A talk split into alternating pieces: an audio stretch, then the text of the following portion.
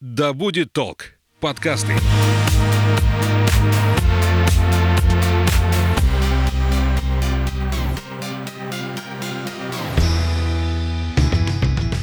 Всем доброго времени суток. Это подкаст «Конюх Федоров», где мы вместе с кандидатом географических наук, тревел-коучем Анной Статвой осознаем туризм как явление, разбираемся в психологии путешествий. Аня, здравствуй. Привет, Саша.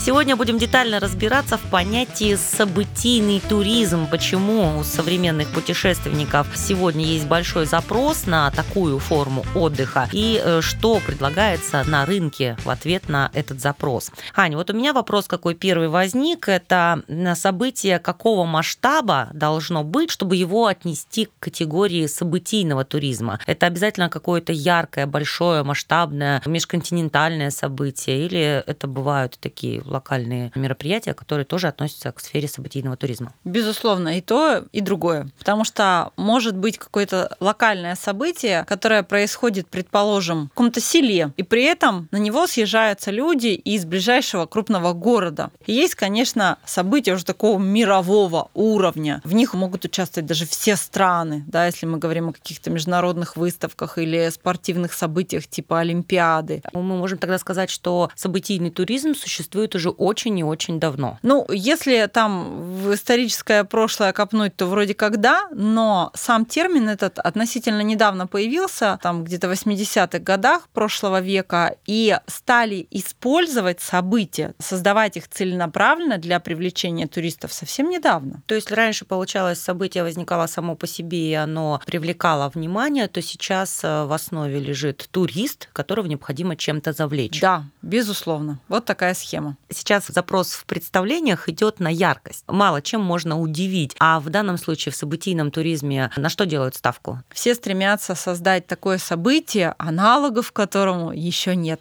Это возможно? Конечно, возможно. Если когда-то вы побываете вот на этой премии в области событийного туризма, вы поймете, боже, такая фантазия у людей. Честно говоря, они меня восхищают. Вот мне бы такое в голову никогда не пришло. Делись. Они там создают там какие-то невероятные просто праздники. Праздник помидора там в Минусинске, ну, пример, да, приведу. Очень много есть гастрономических как раз фестивалей, и они чрезвычайно популярны. Ну, понятно почему, потому что это наша базовая потребность, и поесть все любят, а особенно когда это вкусно, плюс еще зрелище. Хлеба и зрелищ, вот этот принцип, он в событийном туризме работает как нельзя лучше. То есть накормите туристов, покажите им что-то эдакое, удивите их, и все, они ваш навеки, и они, скорее всего, будут приезжать на это событие неоднократно. Гастрономически это то, что с едой связано, так или иначе. А какие еще тогда виды туризма? Очень популярные спортивные, спортивные, спортивные да. события, какие-то профессиональные соревнования, там чемпионат мира там по футболу, да. Вот Россия принимала в 2018 году огромный приток туристов во все города, которые принимали матчи. Чемпионат мира там по хоккею. Но самое крупное событие – это Олимпиады.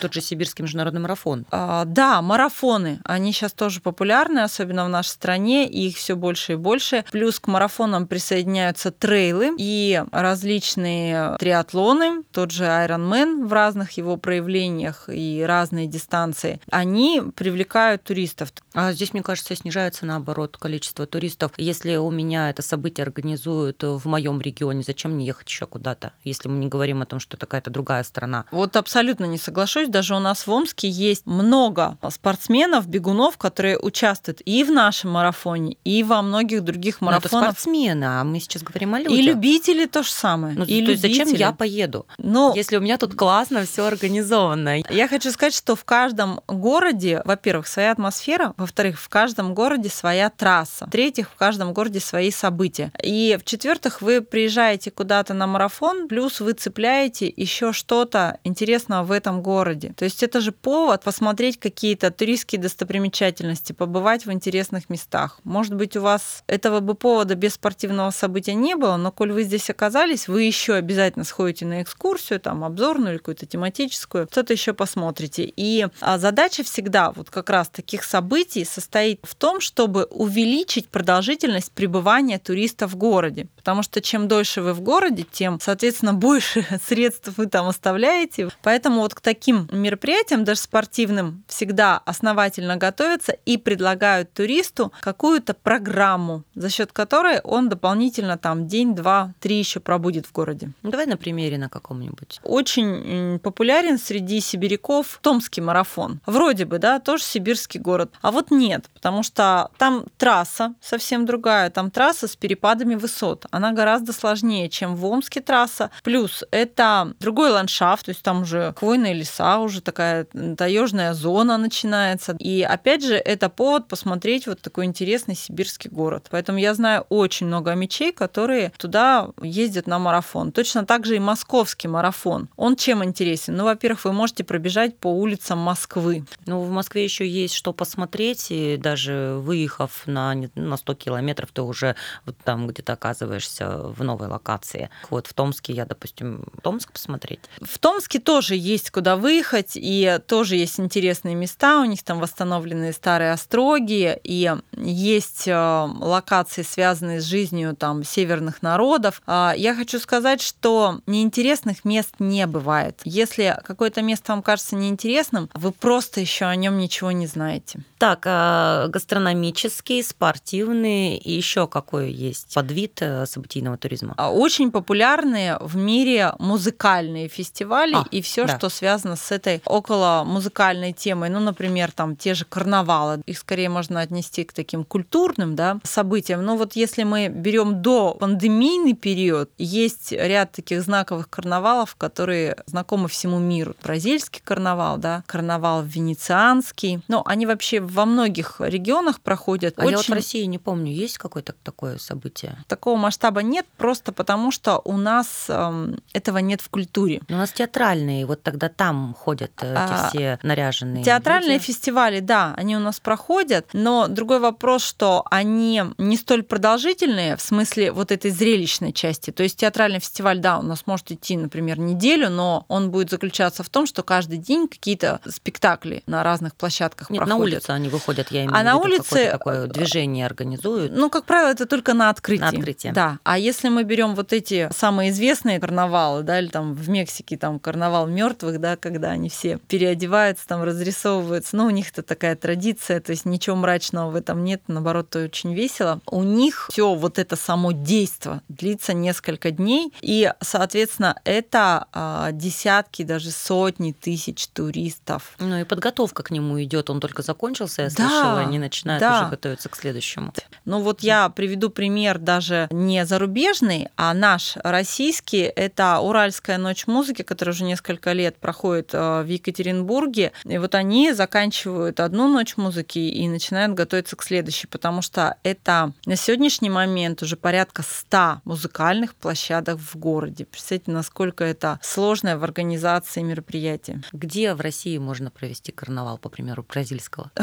Ну, пофантазировать. Обычно карнавалы проводятся, вот я привела в пример классику бразильскую, вообще они проводятся в Центральной Америке на фактически всех вот этих островных там мелких государствах. Почему там? Потому что климат располагает к этому, да, Остров то есть можно прикрыться пером и пойти, да, по улице, да, на острове Врангеля это будет сложно сделать. И у Зато нас какая изюминка. Да, у нас погодные условия такие нестабильные. У нас может летом полить дождь, и все перья намокнут. Поэтому, если говорить о России, то, наверное, это какие-то южные территории, где можно вот не опасаться такого форс-мажора. Так, еще какие подвиды событийного туризма у нас могут быть? Да, есть э, различные выставочные мероприятия, которые тоже, безусловно, относятся к событийным. Они могут носить э, более такой деловой характер или более такой зрелищный характер. Ну, деловой там, в этом э, случае едут национальное а. сообщество, да. да, и уже простой обыватель, ему будет не так интересно, ну и попасть сложнее. Ну, смотря какая выставка, может и простому обывателю интересно быть, но я вот постоянно посещаю там туристские выставки, там есть, что называется, там частные туристы, но в основном это для профессионального сообщества. Туроператоры, турагенты, владельцы различных мест размещения и так далее. То есть это площадка для такого делового общения, для каких-то решений и прочее. А есть выставочные мероприятия, которые ориентированы на широкую, что называется, публику. Которые, естественно, несут какие-то идеи. Классический пример — это самые крупные международные выставки, там тоже Экспо. Рассказывай, может ты быть, вернулась. Может быть, да, вот я недавно вернулась с такой международной выставки в Дубае, причем заявка на проведение этой выставки, она подается заранее э, в Международное выставочное бюро, которое голосует за те или иные страны, принимающие участие вот в отборе. Насколько я знаю, что в этом году Экспо побила рекорды все. Там было, по порядка 200 участников. По количеству участников, да, она побила рекорды, хотя она не побила рекорды по посещаемости туристами, но это связано, конечно, с пандемией, потому что есть ряд ограничений. Если в 2015 2015 году в Мадриде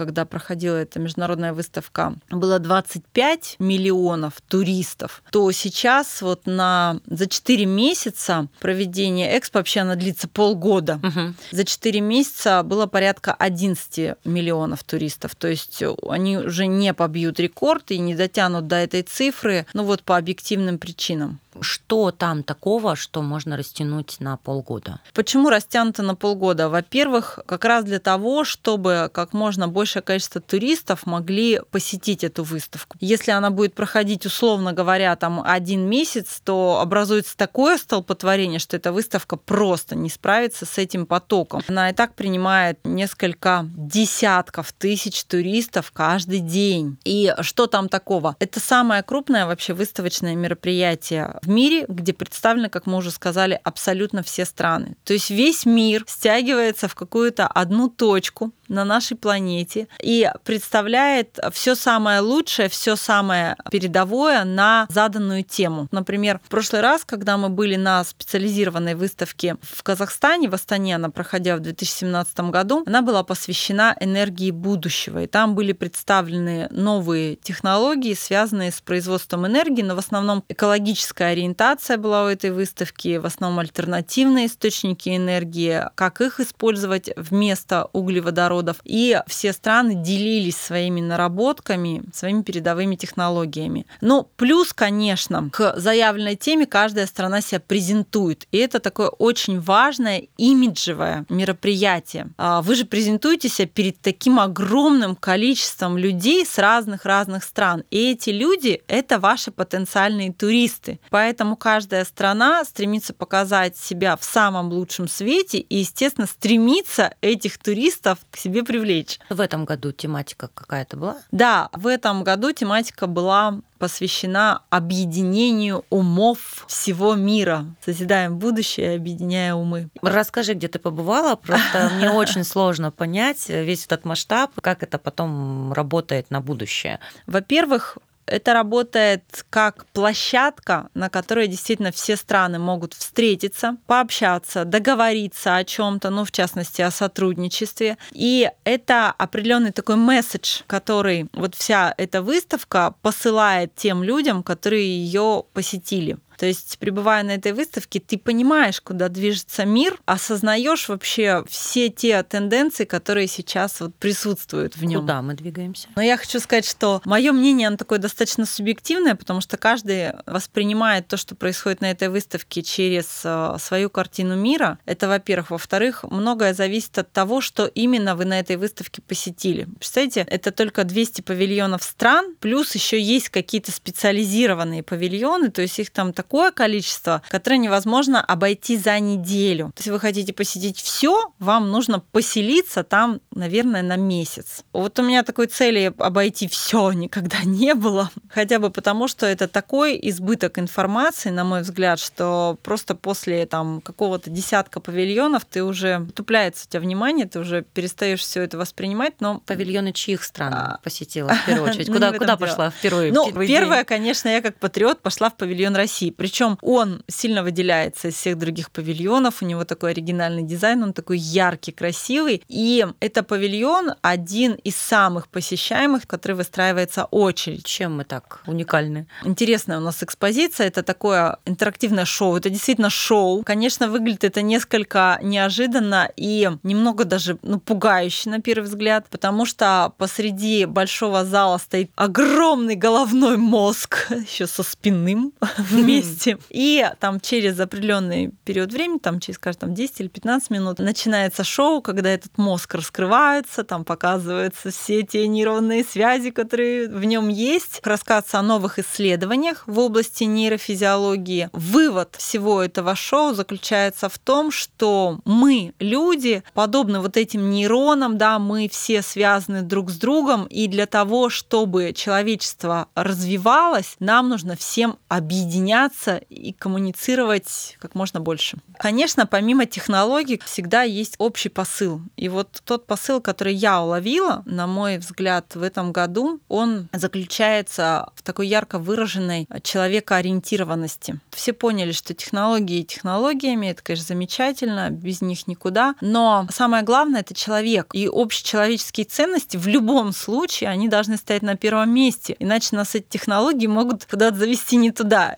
Поднимается во многих павильонах вопрос взаимодействия человека и искусственного интеллекта. Это прям такой острый вопрос, который так серьезно звучит вот на повестке. Человек на первом месте, в отличие от прошлой выставки, где все-таки на первом месте были новые достижения научно-технические.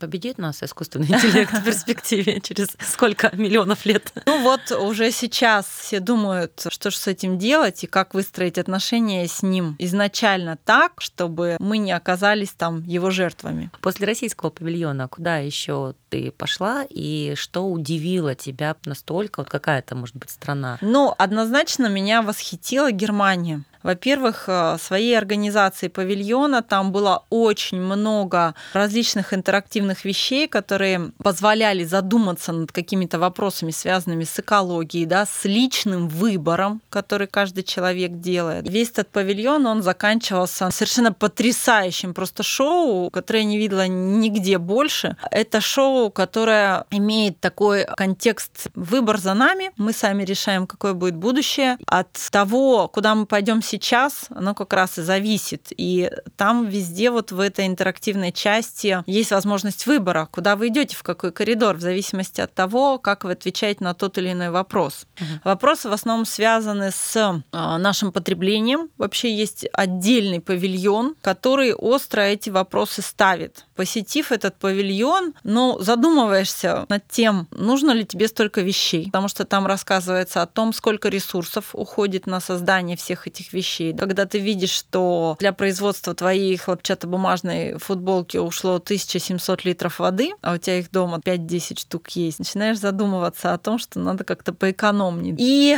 когда ты видишь, как люди отвечают на вопросы, и все эти результаты опросов, они выходят на большое табло, ты видишь мнение других, это оставляет серьезное впечатление. Ты не обратила внимания, туристов каких стран больше оказалось на выставке? Я хочу сказать, что россиян огромное огромное количество. Я потом специально поинтересовалась все-таки, какие туристы в топе, э, кого больше всего. На первом месте Индия. Ну, по понятным причинам, потому что относительно недалеко они э, все-таки от Аравийского полуострова находятся. Во-вторых, это страна более чем с миллиардным населением. И эта страна, не надо думать, что она отсталая. Индия она прекрасно развивается, и там есть э, прослойка людей, ну так называемый средний класс, и люди состоятельные, люди образованные, которые как раз испытывают этот интерес к нашему будущему. Китай. А, Китай нет по причине пандемии. Как страна они представлены, да, павильоном. Они, кстати, каждый вечер делают шоу дронов над своим павильоном. Они используют там какое-то количество дронов, там несколько десятков, которые не просто там хаотично летают, а выстраивают какую-то фигуру, там там парящий орел, вот он машет крыльями, каждая вот частичка этого орла — это светящийся дрон. Ух ты. Да. Они, кстати, в своем павильоне поднимают вопросы освоения космоса, и что мне в этот раз заинтересовало, эти вопросы звучали более чем реалистично. То есть если раньше это были какие-то там такие прожекты, типа мы построим колонию на Марсе и будем высаживать там поля картошки, и вот это так где-то звучало. И все мы полетим на орбиту, то сейчас это совершенно реалистичные проекты, и это такое прагматичное отношение. То есть космос однозначно мы используем для научных целей, для каких-то решения задач наземных, ну, в частности, очень много там о спутниках есть, но никаких утопий там нет. Все очень приземленно, хотя это космос. Еще какие страны тебя поразили? А, мне очень понравились некоторые маленькие павильоны маленьких стран. Вообще, конечно, чем крупнее страна, чем больше ее вес там на политической, на экономической арене, тем больше у нее павильон. И есть маленькие павильоны стран, которые маленькие по площади и не имеют такого вот огромного веса. Но они очень милые. А, знаете, мне поразил а, павильон Сальвадора. Мы, собственно говоря, туда зашли, потому что я говорю, слушай, ну ничего не знаю про Сальвадор, вот как-то эта страна мимо меня проходила всю жизнь. И мы прекрасно провели там время, потому что там еще и оказалась русскоязычная девочка, которая начала с таким упоением рассказывать про эту страну. Я задала ей миллион географических вопросов, на которые она благополучно, кстати, ответила. И это для меня было открытием, что это совершенно ну, небольшое государство, это я знала, что в Центральной Америке и так далее, что у них огромное количество вулканов, очень интересная страна, которая позиционирует себя сейчас как туристическое место, страна, на территории которой запрещена добыча полезных ископаемых, то есть они вот решили, что мы не добываем то, что есть у нас. Страна, в которой биткоин признан официальной валютой, представляешь, национальной, да, ну кроме там своей. Угу. И э, вообще такая вот интересная в природно-географическом отношении страна. Прям вот честно, мне захотелось после этого ее посетить, и я поняла, что вот я как раз жертва той самой туристской рекламы. Очень много интересных мест есть, которые еще так не открыты вот лично для меня. Что в эти дни предлагают туристам? Не тем, кто открывает этот павильон, кто на нем работает. Угу. Походила, ты получила информацию, ты устала. Как-то тебе нужно же еще время провести, или ты приезжаешь на выставку, проходишь по павильонам, едешь в отель и спишь? Каждый принимает решение сам, что ему делать, но в день там проходит более 60 различных мероприятий. То есть, То есть это... еще дополнительно они организовывают там именно вот для туристов? Постоянно происходит какое-то движение, то есть это есть и деловые мероприятия, и, конечно же, мероприятия развлекательные, шоу невероятного уровня, невероятного класса, самые современные. Начнем с того, что на входе в Экспо стоит гигантский проекционный купол, и с наступлением темноты проходит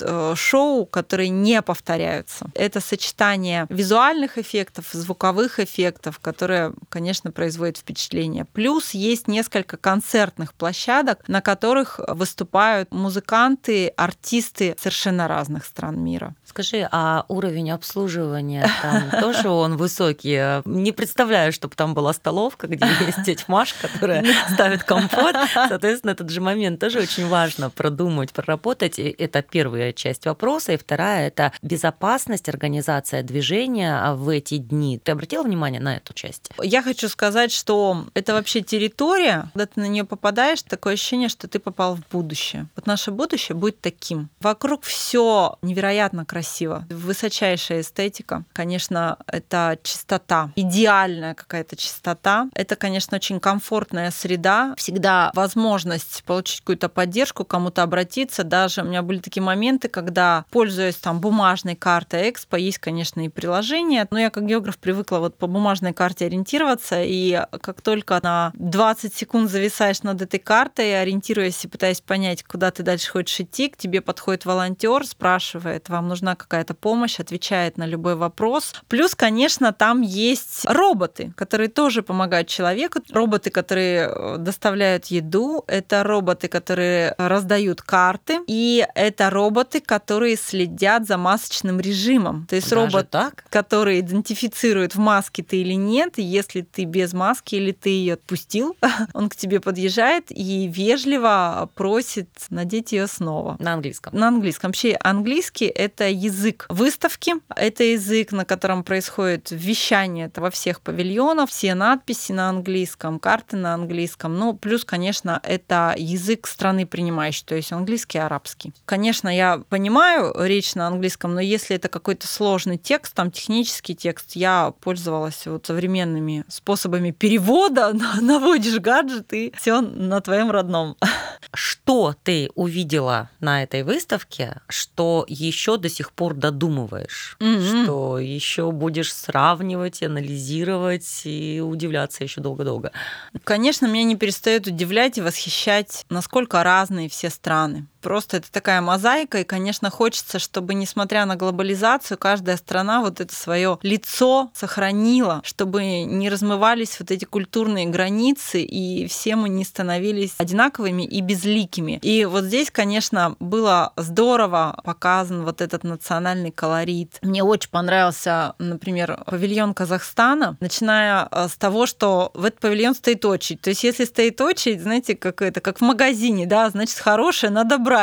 Вот эта очередь стоит, да, ну вот людям, конечно, не нравится стоять в очереди, так трата времени. Они э, на своей площадке устраивали прекрасный просто концерт. Все люди, которые стояли в очереди, они, во-первых, не замечали время, во-вторых, все аплодировали. Это были невероятно красивые танцы в костюмах национальных, игра на традиционных инструментах. То есть это было прям такое шоу, и когда павильон открывался, уже как-то идти не хотелось, потому что хотелось продолжить. Ну и в целом страна представлена очень достойно, привлекательно показаны ее там туристские ресурсы. Меня, конечно, порадовал этот павильон. В целом меня поразил вот тот уровень проведения выставки. Я понимаю, что с каждым разом она все лучше и лучше в плане усовершенствования и технических, и эстетических. И, конечно, мы теперь ждем выставки 25 года. Она будет проходить в Японии, в Осаке. Я думаю, что в Японии будет вообще что-то невероятное. Кстати, хотела сказать, что на выставку Экспо 2030 Москва подала заявку. Так что, mm-hmm. возможно, в нашей стране в 30 году выставка пройдет. Немного пробежимся уже по другим подвидам событийного туризма. Я хотела бы спросить, вот знаешь ли ты про какие-то еще события в других странах? Понятно, что на фоне Экспо 2020 это уже все меркнет. Да. Ну вот пример очень яркий и такой показательный. Тоже съезжаются множество туристов на фестивале цветов. Много их проходит. Есть и в Голландии. Наша флора, да? Сла- да, наша, наша флора, кстати. На нашу флору тоже приезжают люди из других регионов. Это Голландия, которая славится да, своим цветоводством. Это тот же Стамбул, где высаживается много цветов. Есть многие туры у нас по стране, которые приурочены к тем или иным природным событиям. Например, туры на Алтай на майские праздники на цветение моральника. Красота невероятная, когда все склоны фиолетово-розовые, когда природа просыпается, очень красиво. То же самое цветение лотоса в дельте Волги. Замечательное событие. Или цветение тюльпанов в степях Калмыкии. Мы еще затрагивали э, в другом подкасте про астрономический туризм а, тему, когда то или иное астрономическое явление, небе, да, да. оно где-то в определенной точке виднее именно там. Да, вообще географические, кстати, явления однозначно их относят к событийным, потому что вот оно свершилось, и все на него приехали посмотреть. Но сейчас очень популярно это северное сияние.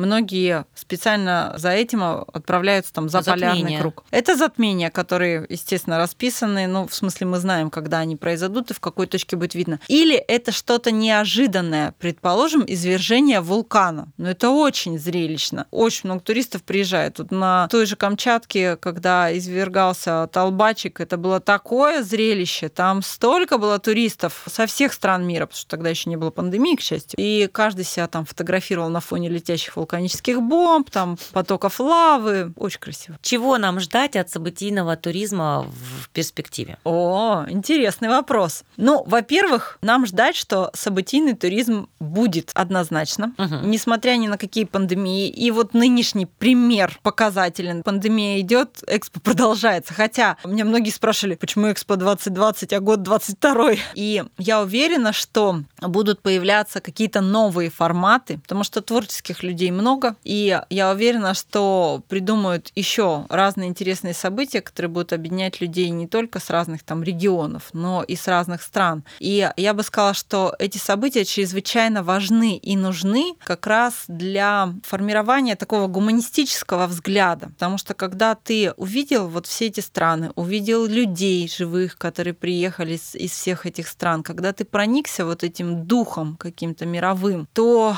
конечно, ты уже по-другому смотришь на какие-то вещи, и ты, безусловно, сам становишься более гуманистически ориентированным человеком. Мне кажется почему-то, что выдумать что-то новое становится все сложнее и сложнее. Мне кажется, уже все сферы охвачены, и все, что можно Вся музыка предложить... написана, и все фильмы сняты, там безусловно. Только, там только если э, фестиваль помидоров, потом фестиваль хурмы, фестиваль банана. А помидоров, между прочим, он есть. Я думаю, бананов тоже где-то есть. Наоборот, к упрощению будет э, тенденция. Может быть, то, что есть фестивали, которые посвящены отдельным продуктам, их полно, знаете, лук-лучок, золотая луковица, фестиваль лука у нас э, в Центральной России. Я думаю, что творческих людей много, и они обязательно придумают что-то новое. На этой позитивной ноте я предлагаю закончить этот интереснейший разговор. Аня, спасибо большое. В гостях у нас кандидат географических наук, travel коуч основатель компании Phil Travel Анна Статва. Аня, ну ждем тебя на обсуждение следующих тем. Саш, с радостью спасибо за такие интересные вопросы. И опять же хочу всем пожелать, несмотря ни на что, ни на какие пандемии, запреты, ограничения, трудности, путешествуйте и будьте счастливы.